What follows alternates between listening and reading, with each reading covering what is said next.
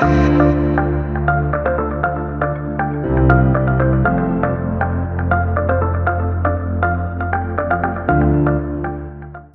me say another good morning to you.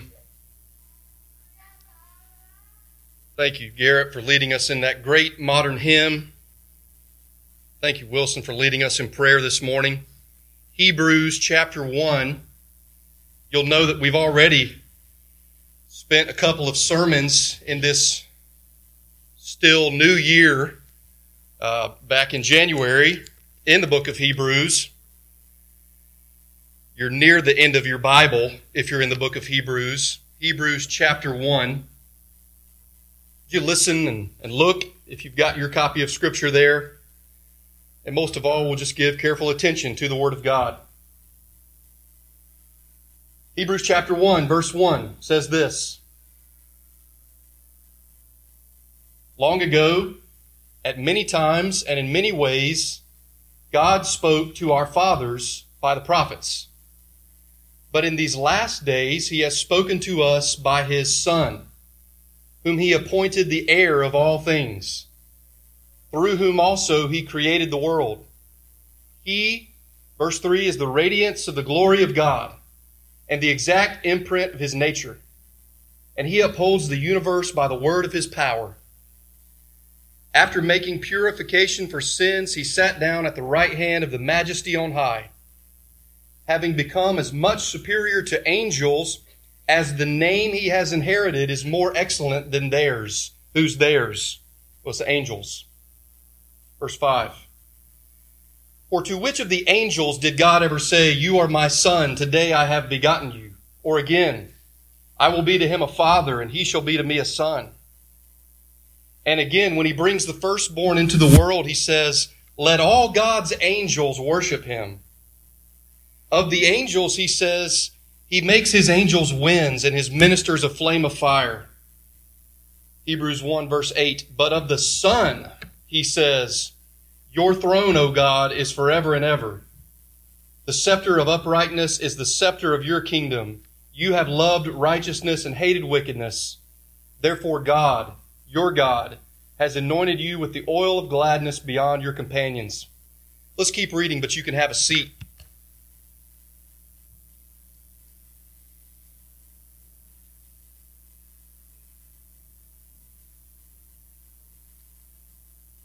So we're in verse 10. And you, Lord, laid the foundation of the earth in the beginning, and the heavens are the work of your hands. They will perish, but you remain. They will all wear out like a garment. Like a robe, you will roll them up. Like a garment, they will be changed. But you are the same, and your years will have no end. And Verse 13, to which of the angels has he ever said, Sit at my right hand until I make your enemies a footstool for your feet? Are they not all ministering spirits sent out to serve for the sake of those who are to inherit salvation? This is the word of the Lord. Thanks be to God, indeed. Let's bow for prayer. Take just a brief moment. Invite you to pray silently.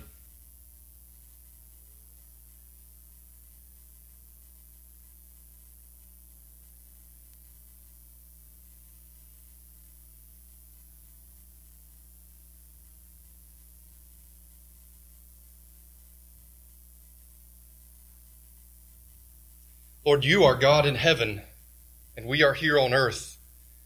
We would let our words be few. We would not be foolish to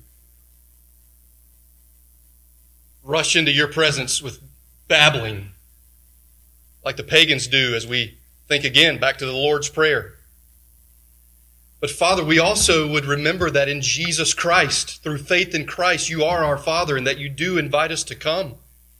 So we come to you this morning. We pray for your help, Lord, in our weakness. Please help us.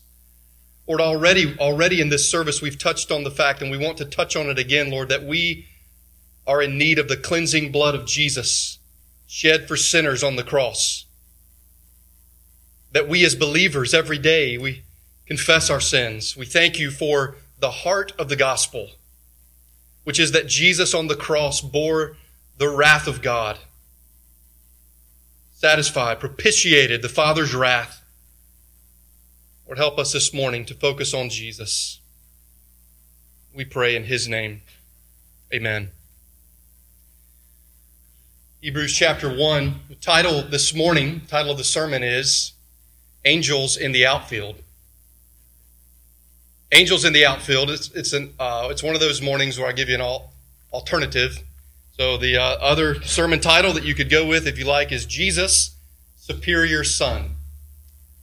Jesus Superior Son, or you could stick with the one that I gave you first.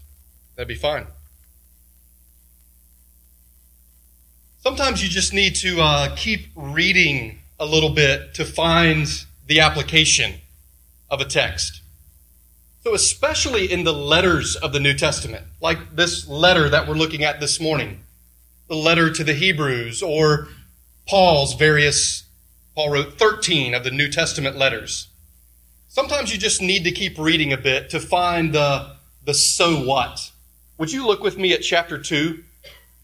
And what I want to point out to you is that the, uh, the payoff, if you will, to Hebrews chapter 1 comes in the first four verses of chapter 2. Did you notice this with me? Therefore, therefore, we must pay much closer attention to what we have heard, lest we drift away from it. For since the message declared by angels proved to be reliable, and every transgression or disobedience received a just retribution, how shall we escape if we neglect such a great salvation?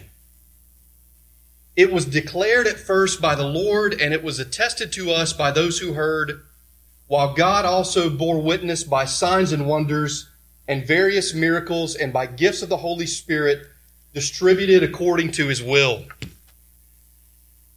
So you could say that with our title, Angels in the Outfield, or Jesus Superior Son, and with our text, Hebrews chapter 1, you could say that right here at the beginning, we see the application.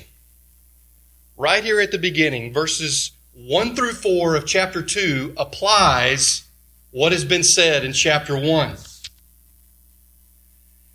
As I said, sometimes you just, especially in the letters, sometimes you just need to keep reading. Okay, what's what does this mean for my life?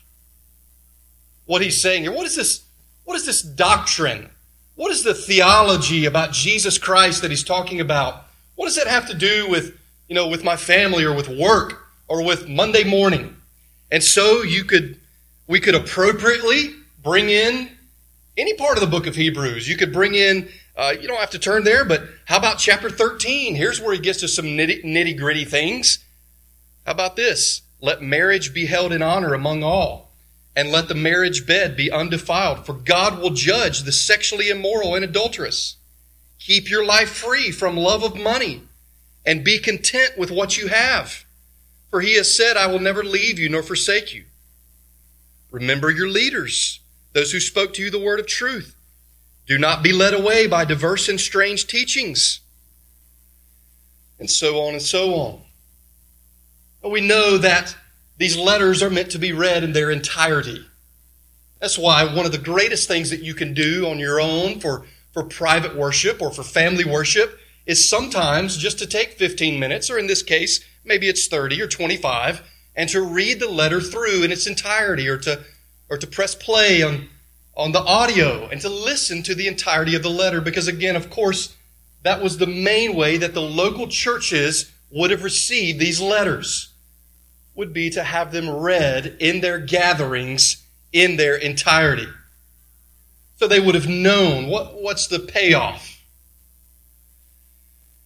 But, friends, there is, of course, a problem if the only question we ask, and this is a problem with the American church because we can be so pragmatic.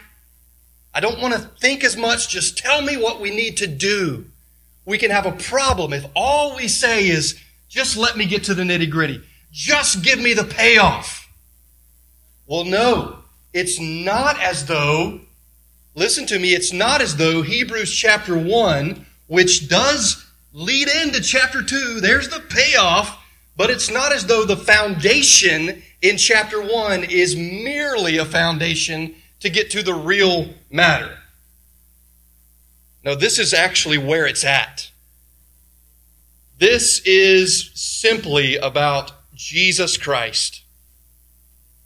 Jesus Christ and Him crucified. You know that's what the gospel is, right? Jesus is the gospel. What is the gospel? Jesus Christ, a right understanding of His person and His work, who He is and what He has done. And you don't have to go past chapter 1 to get that, to get the gospel. Friends, we are, we are in danger as believers that we might too easily, we might too easily be lazy in how we hear the Word of God in the gospel. And this passage calls us today to give closer attention to what we have heard, to what we have already heard, to give repeated and closer attention to what? To the gospel to the gospel. And what is that again? Jesus Christ and Him crucified. Two things. First of all, this will be more than the second, more attention given than to the second. First of all, will be the deity of Christ. And then, second, angels. And then we want to synthesize and put it all together. Okay? So we'll put it all together at the end. That's going to be very important. That'll be about 1:30 p.m. We're going to do the deity of Jesus Christ, and then we're secondly going to do the angels. Okay, so first of all, let's notice the deity of Jesus Christ. And by the way, among many other places, just in chapter 1, just in chapter 1 alone, this is just one example, would be verse 8.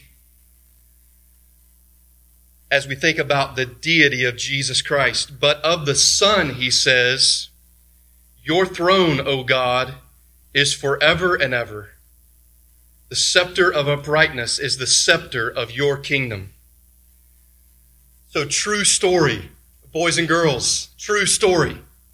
In the fourth century, Emperor Theodosius denied the deity of Christ. When his son Arcadius was about 16, he made him an equal partner in the rule of the empire. So you've got the fourth century, you've got Emperor Theodosius, you've got his son Arcadius, who was 16, and the emperor says to his son, I'm going to make you co equal with me. Among the noblemen who assembled to congratulate him on this occasion was a bishop named Amphilochus. He made a splendid address to the emperor and was about to leave when Theodosius exclaimed, What? Do you take no notice of my son? The bishop then went up to Arcadius, which is the boy, the 16 year old boy, and putting his hands upon his head, he said, The Lord bless you, my son. The emperor was roused to fury by this sight, and he exclaimed, What? Is this all you're going to do? Is this all the respect that you pay to a prince that I have made of equal dignity with myself? And what did the pastor?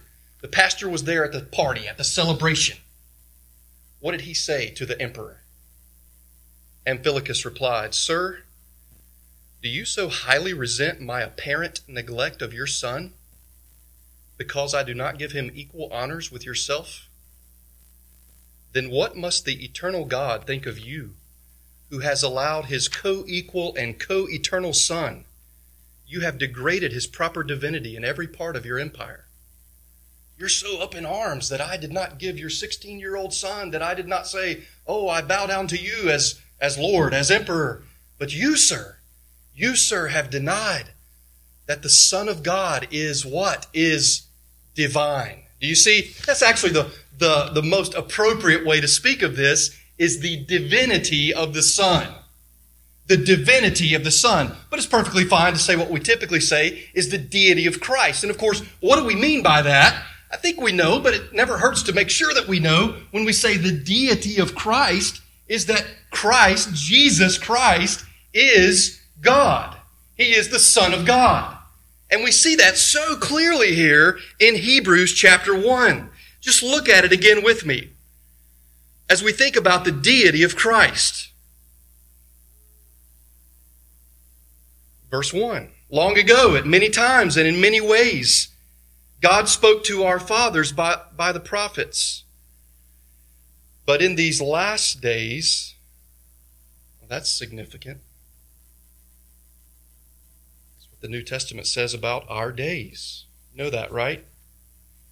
In these last days, he has spoken to us by his Son, whom he has appointed, whom he appointed the heir of all things,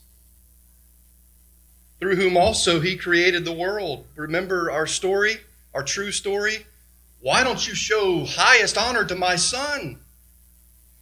Why don't we uh, show highest honor to the Son of God,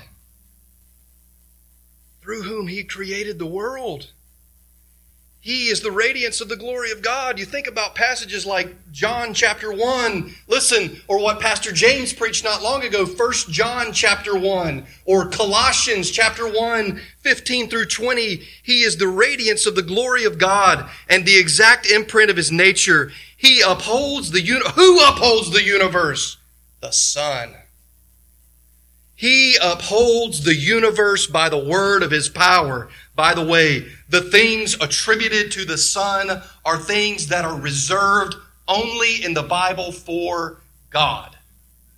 Those things that are here said of the Son are things that are reserved for God. Oh, and don't miss this, middle of verse 3.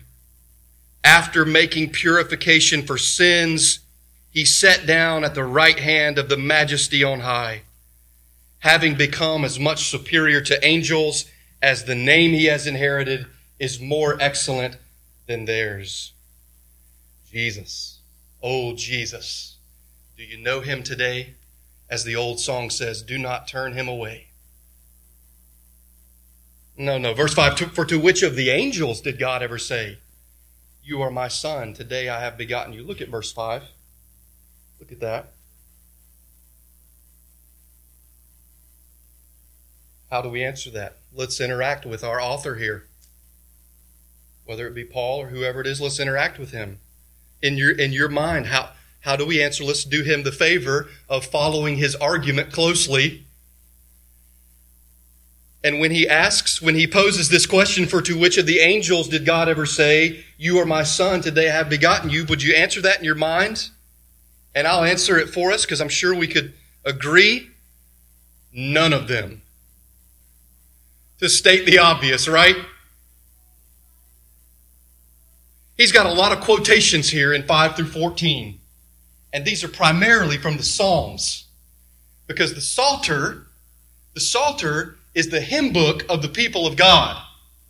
And the Psalms, they were the prayer book and the hymn book of Israel and they, in many ways they should be for the church as well. And, and they did not have books back then like we have, at least not as many. And so they would have these memorized, and he's bringing to their memory in the gathering the portions of the songs that they knew. Again, most of these are from the Psalms. And what is he saying? He's taking stuff from the Old Testament before Jesus became incarnate before the Son of God came in human flesh, and he's saying these things that have to do with God. He's saying them about whom? Not about angels, but about the Son. And so this is the big idea. This is the big idea. The Son is superior. The preeminence of the Son. Do you know that this morning? The supremacy of Jesus Christ. The preeminence of the Son. The Son is superior. No, to, to go with our author in verse 5 For to which of the angels did God ever say, You are my son, today I have begotten you? Or again, I will be to him a father, and he shall be to me a son. Answer, none of them. Full answer, but he does say these things about Christ.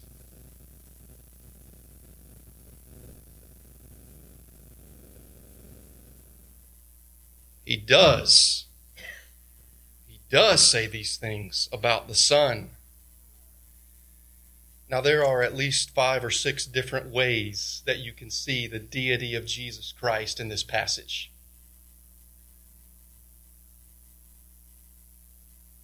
And we've already pointed out verse 8. Look at it again. But of the Son, he says, Your throne, what? O God, is forever and ever. The scepter of uprightness. I mean, the things that are said in Hebrews chapter 1, you just have to be intellectually honest and just say, if, if you reject what's said here, then just, just be honest and say you reject the authority of the scriptures. Because it's so plain here. It's so, it's really so magnificent. And for the believer, for the believer, it thrills the soul. It thrills the soul to see Jesus Christ so clearly spoken of here. His primary argument in this book is the, is that the new covenant is better than the old covenant. The new covenant is better, enacted upon promises as it is upon the blood of Jesus Christ. And so to deny this, to not see the beauty is just to say that you deny that the scripture is the word of God. Verse 10, you Lord laid the foundation of the earth in the beginning. The heavens are the work of your hands. Who, of whom is he speaking? He's speaking of Jesus, the Son. Hey, you know, back then, God spoke to our fathers, as he said, God spoke to our fathers how? Through the prophets. But today, in the new covenant, God has spoken to us, to us by his Son, which is to say that Jesus Christ speaks.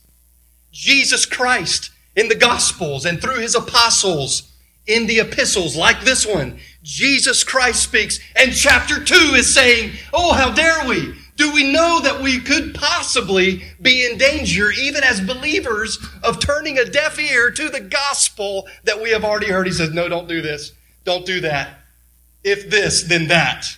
If the lesser, then surely the greater. If God spoke to our fathers in the old covenant through the prophets. And if Jesus is the prophet par excellence, then do not turn a deaf ear to the Lord Jesus Christ. Don't turn a deaf ear to Jesus. He is God of very God. Of the same essence and nature and substance of God, we confess and we believe this morning in one God who is three persons Father, Son, and Holy Spirit. One God, three persons, holy, holy, holy. You, Lord, verse 10, laid the foundation of the earth. Jesus Christ is God's agent of creation and providence and redemption. Man, that's everything. Creation, providence, governing the world, redemption, consummation, consummation, everything is in and through Jesus Christ. All glory be to God. All glory be to God. May Jesus Christ be praised. There's a book that uh, I've appreciated, although I strongly disagree on certain points with our good brother R.C. Sproul. I've appreciated so much of his work. And I think that just shows you how much you can love somebody if you just can be honest and say, you know, you have certain points of disagreement. That's not a bad thing. That can be a healthy thing. And so I have strong points of disagreement on minor issues. There's a book that he had years ago that's called Now That's a Good Question. And uh, he just took 30 questions from, from real life believers about the Bible.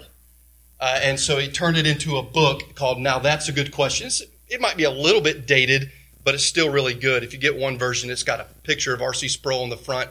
At that particular time, he was doing something weird with his hair. He had like a perm. And uh, and it's got a picture of him sitting in an armchair because he's the theologian. But one of the questions that was posed to RC is this. I want you to listen to this. What is the most crucial issue confronting the church today? So, what did he say to that question? Now, what he answered is not the Bible, but we appreciate this brother. What is the most crucial issue confronting the church today? I'm convinced, Sproul said, that the most crucial issue for today's church is its own belief in the deity of Christ. This may seem, listen, this may seem like an obvious truth. After all, Christ's deity is foundational to the Christian faith. But in the history of the church, the issue of the deity of Christ has been on the center stage of conflict with the church for centuries. He says this, and that crisis is by no means over. In many cases, the issue is underground because there is still common courtesy.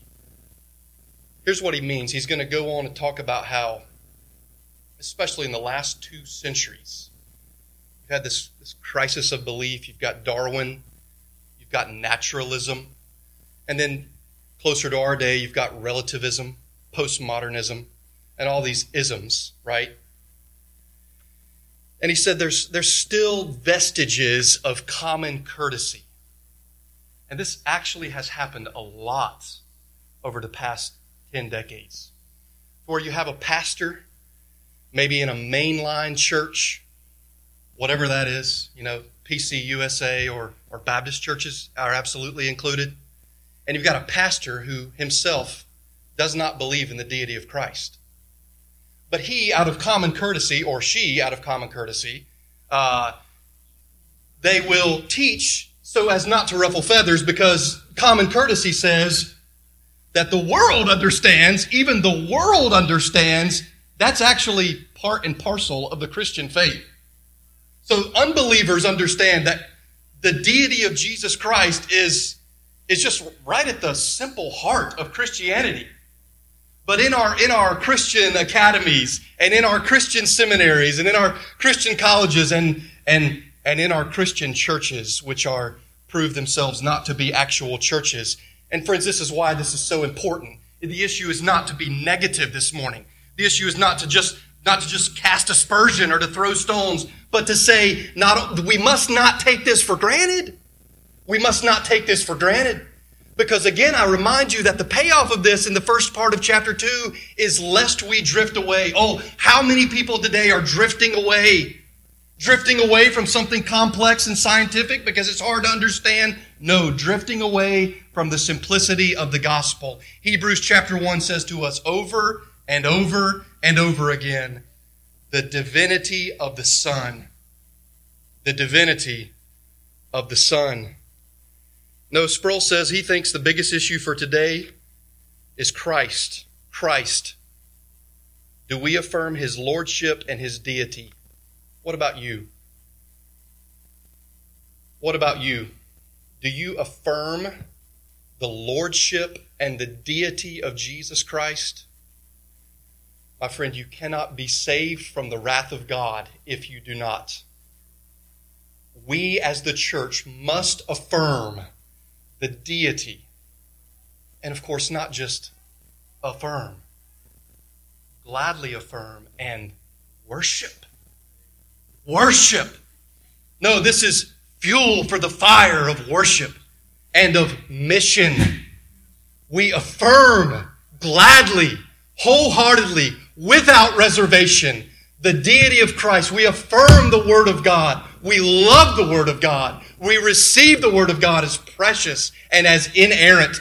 And we know that Jesus is the Word of God. He is the exact, He is the radiance of the glory of God, the exact imprint of His nature. He is God of very God. I think Sproul might be onto something. What's the biggest problem? Well, the biggest problem, no. Jesus Christ. Jesus Christ. This is what this chapter is about. Well, I told you that one was longer, okay? The deity of Christ. Now, second is angels. The second thing is angels. And here's what I want you to see. Pay close attention to this. The way I've just been talking about the deity of Jesus Christ, but to be true to the text, that's what we want to do. To be true to the text and to the argument of the text that he's doing, the way he is putting forward the divinity of the Son is in comparison with angels. Okay? So he's not talking about the deity of Christ in the abstract. No, if there's a key verse this morning, beloved, it's verse 4. Okay, so there, there's the sermon. Our text is Hebrews chapter 1. We're getting ready to talk about angels in the outfield, Jesus the superior son, and the key verse, the key verse out of these 14 verses is verse 4. Having become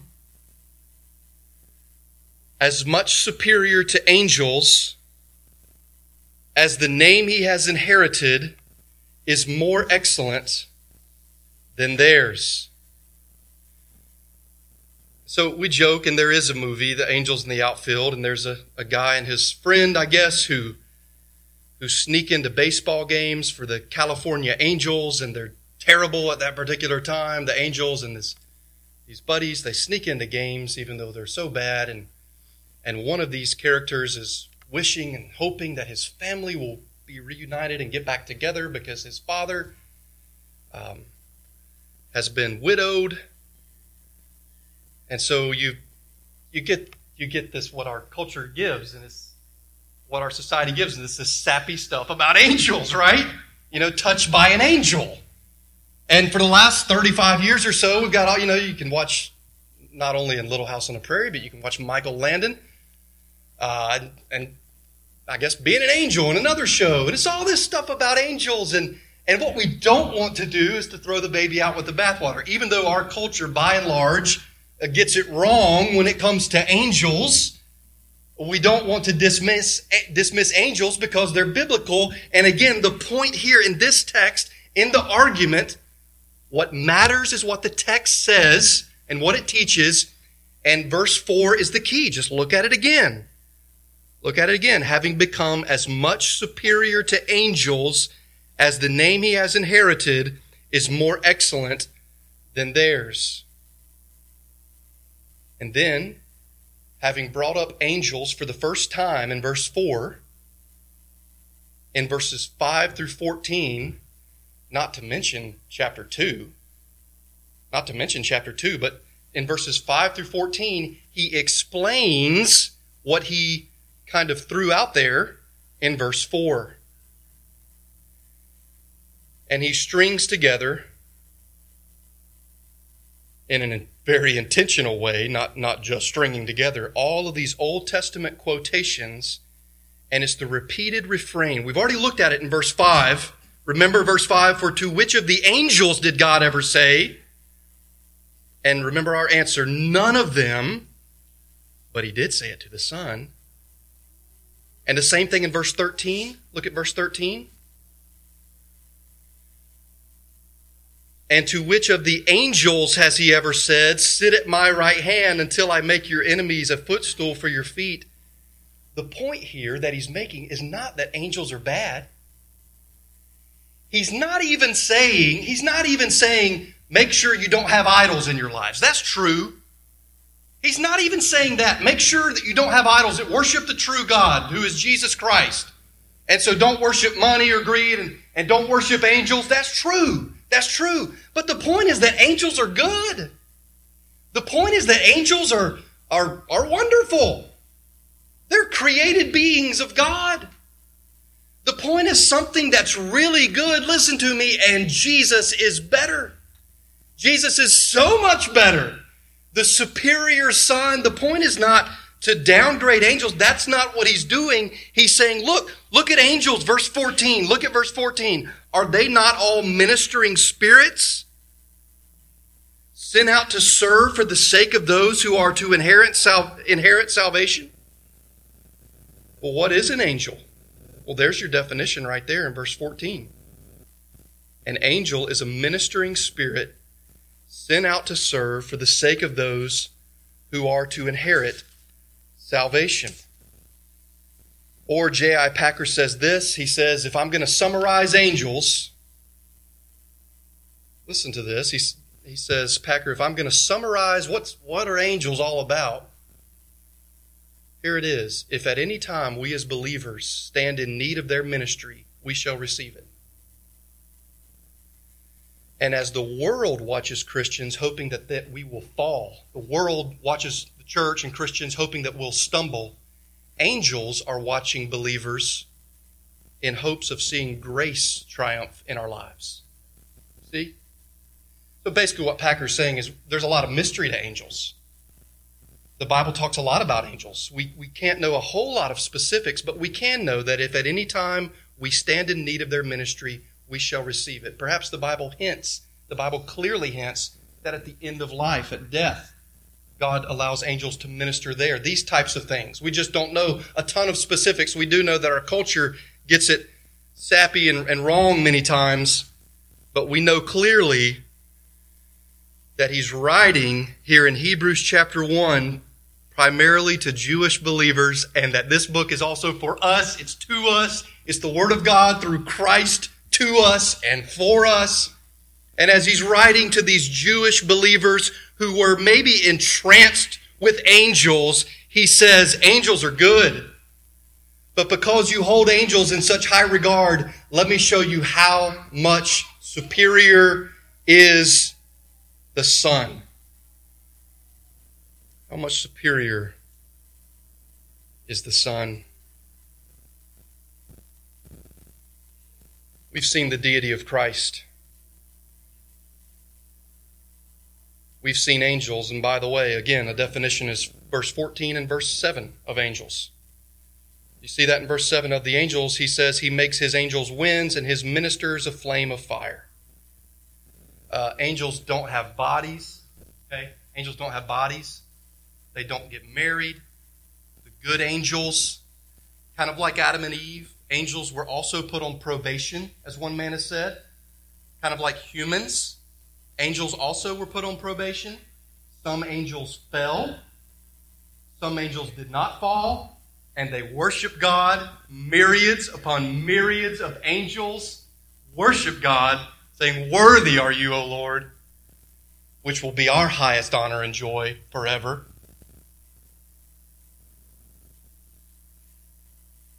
We've seen the deity of Christ, we've seen angels, and I want to synthesize it and I want to bring it together.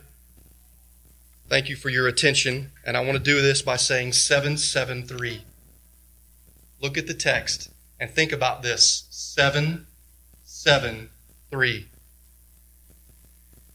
773. What do I mean? I was helped to see this, and I think it's beautiful. Hebrews chapter 1. Remember that verse 4 is the key verse. And now think about 773.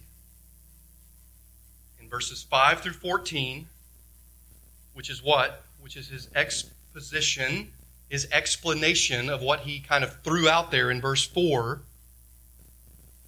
The Son has become much superior to angels, and then he explains that. In 5 through 14, he gives seven quotations from the Old Testament. Okay? Most of them are from the Psalms, from the Psalter. Verses 5 through 14, seven quotations from the Old Testament. You know what the number seven represents in the Bible? Sufficiency, completeness. So it's, it's no mistake here. We have a sufficient Savior. We have a complete Savior who has no need. He has no need to continue to offer sacrifices. You need a sacrifice for your sins. And what you don't need to do today is to go home and offer a bull or a ram or a goat. You need to look to Jesus Christ. He is the propitiation. This is the heart of the gospel, as we talked about recently on Wednesday night. What's the heart of the gospel? What's the heart of the gospel? Propitiation. Jesus Christ on the cross bore the wrath of God in the place of sinners. Seven's the number of sufficiency, of completeness, of fullness, it is also, therefore, no accident that in verses 2 through 3, notice this. Notice this. This is not me trying to be interesting or trying to do weird numbers. This is in the text, friends. In verses 2 through 3, seven things, seven brief statements are spoken of the superior son. The superior son, there are seven very brief statements spoken of him. So not only in verses 5 through 14 are there seven Old Testament quotations, but first of all, in 2 through 3, verses 2 through 3, seven brief statements about the preeminence of Jesus. But in these last days, do you know when you're living? Do you know when you're living, friend? But in these last days, he has spoken to us by his Son, whom he appointed the heir of all things, through whom also he created the world. He is the radiance of the glory of God and the exact imprint of his nature. He upholds the universe by the word of his power. Praise him, praise him. After making purification for sins, he what? He sat down at the right hand of the majesty on high. By the way, into verse 3, in the Old Testament, God had arranged all this furniture for the temple, for the tabernacle prior to that. All this furniture. The priest never sat down because there were always sacrifices to be made. But it says of the Son, not of angels, but of the Son. It says when he made purification for sins, he sat down. Unlike, unlike all of those other priests, because all of those other sacrifices could not avail. God ordained those sacrifices. He ordained them to point forward to the Lamb of God because this sacrifice is enough. This is enough for you. The sacrifice of Jesus is enough for the worst of sinners. The sacrifice of Jesus is enough for the worst of sins. Go to the fountain, drink from the fountain.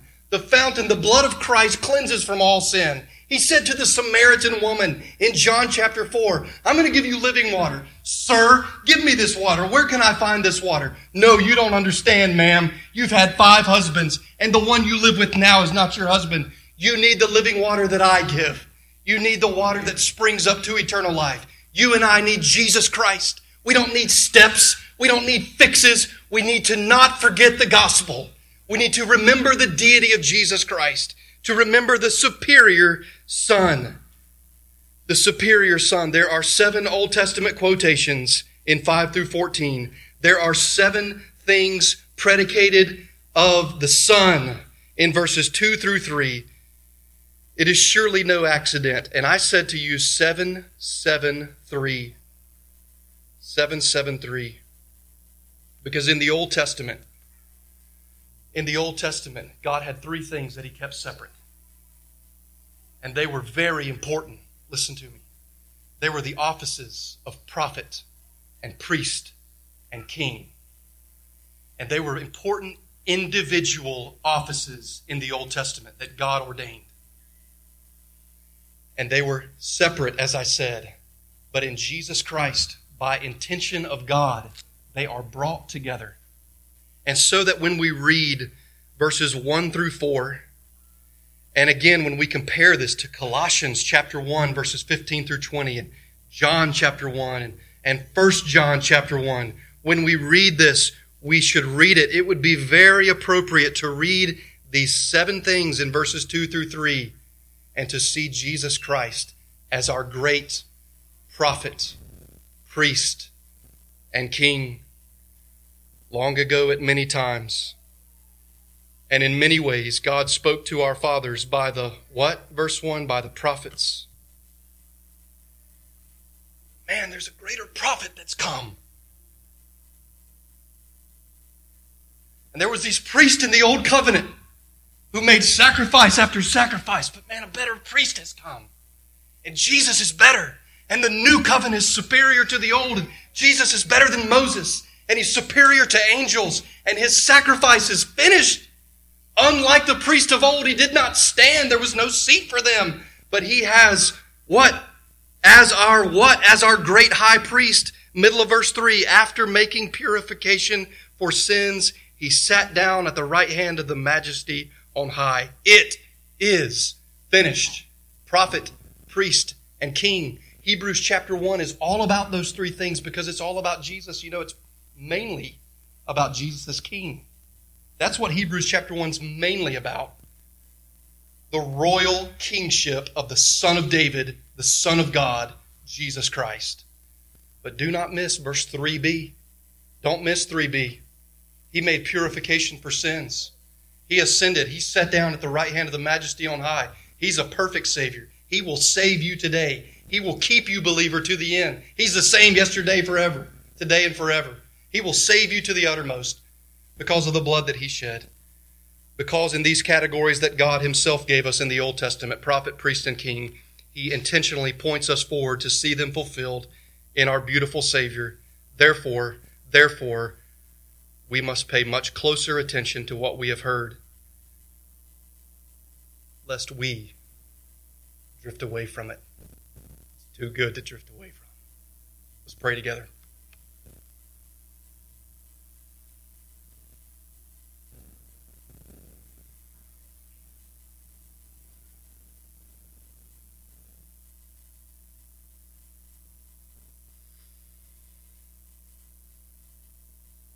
Lord, we thank you for your word. We thank you and praise you that in these last days you have spoken to us in and by your Son. Help us to appropriately marvel. Yes, yes, help us not to turn away. Yes, help us not to have gospel drift. But even before that, Lord, help us to worship and to be in awe. Help us to make disciples. Help us to go out in any small way that we can on, on mission. And help us to worship. Help us not to say, oh, the deity of Christ. We know that. Forgive us, Lord. For we have sinned. Have mercy upon us. We are your children through faith alone in Christ alone. Soli Deo Gloria, to your glory. We pray in Jesus' name. Amen.